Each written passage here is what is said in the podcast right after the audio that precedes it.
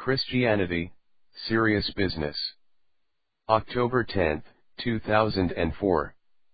I give thee charge in the sight of God, who quickeneth all things, and before Christ Jesus, who before Pontius Pilate witnessed a good confession, that thou keep this commandment without spot, unrebukable, until the appearing of our Lord Jesus Christ. 1 Timothy 6 verse 13 to 14. What is your personal assessment of Scripture? How do you view it in terms of its value to instruct and direct your life? Have you ever defended a particular action, either in your life or in your church, with the well, the Bible doesn't condemn it so it must be okay argument? This defense is called the argument from silence. It is the weakest possible argument for a belief or practice. It outright rejects Paul's personal description of Scripture, as God's thorough furnisher to all good works. Paul's response to this argument from silence would urge us to look for what we believe and practice in Scripture, or to avoid its belief and slash or practice. Scripture certainly contains many prohibitions, but it is primarily a positive book that exemplifies the Christian faith and life in terms of what we are to believe and practice, not merely what we are to reject. However balanced we seek to live out our faith, not a one of us has reached the point in our faith journey that we can say we have arrived. Ever so subtly we allow little things to creep into our thinking and conduct that cannot find biblical support. If challenged, we typically offer a what's wrong with it, defense.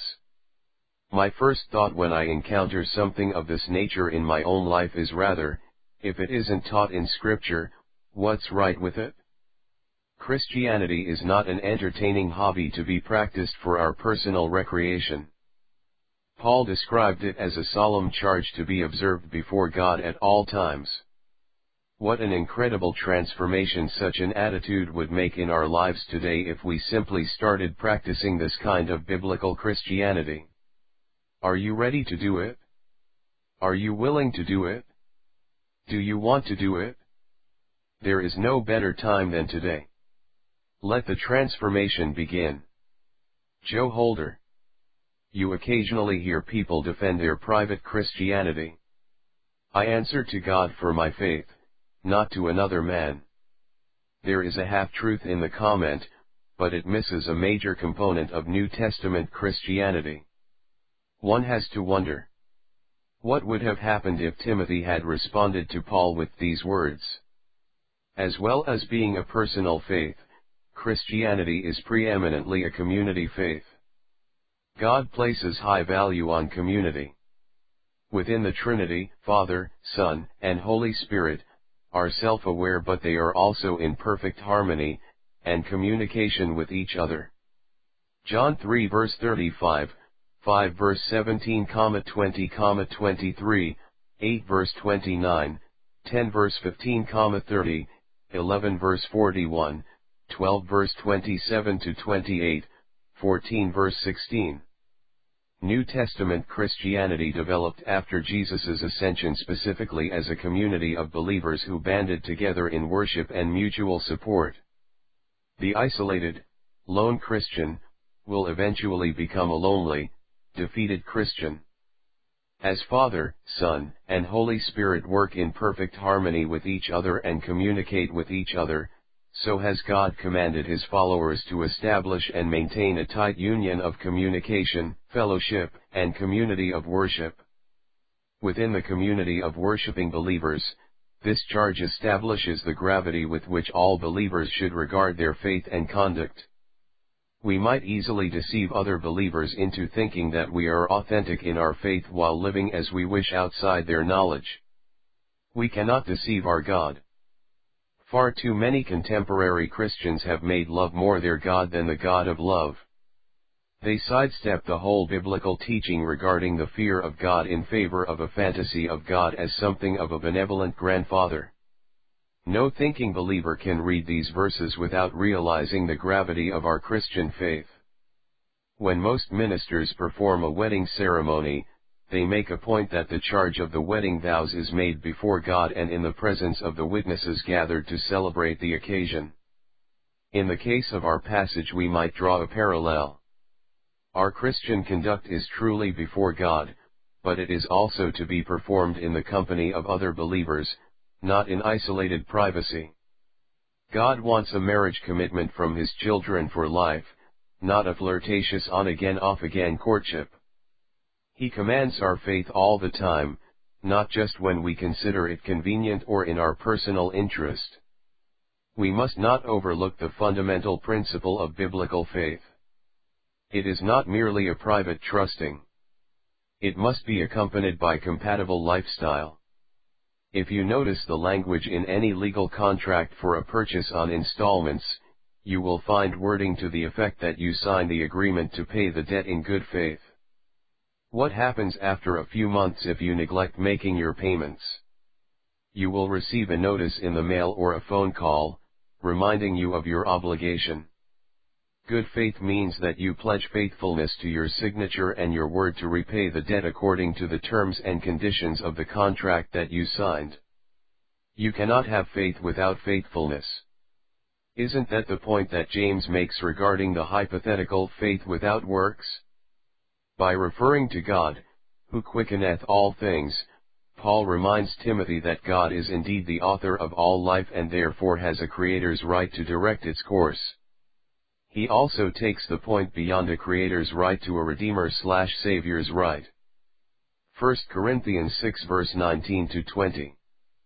Paul requires that Timothy witness his faith with the same devotion and consistency that Jesus exemplified when, at the threat of his life, he witnessed his person before Pontius Pilate. How can anyone claim to be a New Testament Christian while failing to give voice and credible conduct to his or her faith? Impossible. Peter joins Paul in teaching that the underlying premise of Christian apologetics, presenting and defending one's faith, is based on living so authentically in the ordinary course of life that people see the difference in your conduct and question how and why you live as you do. 1 Peter 3 verse 15 that thou keep this commandment without spot, presents us with an interesting challenge. What commandment does Paul have in mind? Is he referring to one or the other of his recent exhortations to Timothy? Or does he begin the conclusion of his letter and include the whole of his letter to Timothy? I suggest that the direction is all inclusive of the whole letter. Here we must touch somewhat sensitive ground for many believers.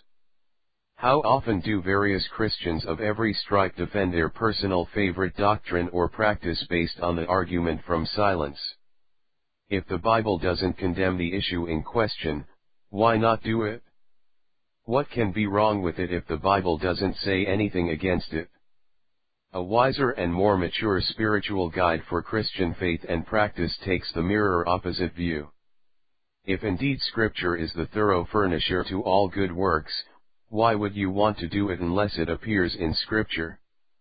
The foundation of the argument from silence stands on a low view of Scripture, a view that specifically holds that Scripture is not the thorough furnisher that Paul declares it to be.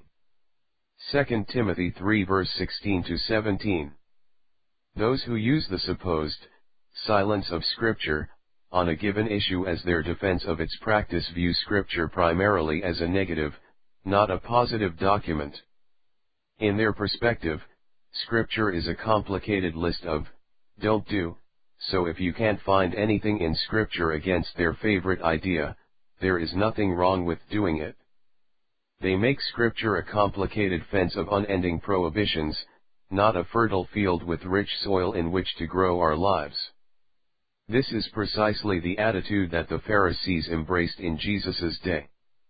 Over the generations from the giving of the law through Moses, around 1500 BC, till Jesus came, they gradually modified God's Ten Commandments to some 600 commandments.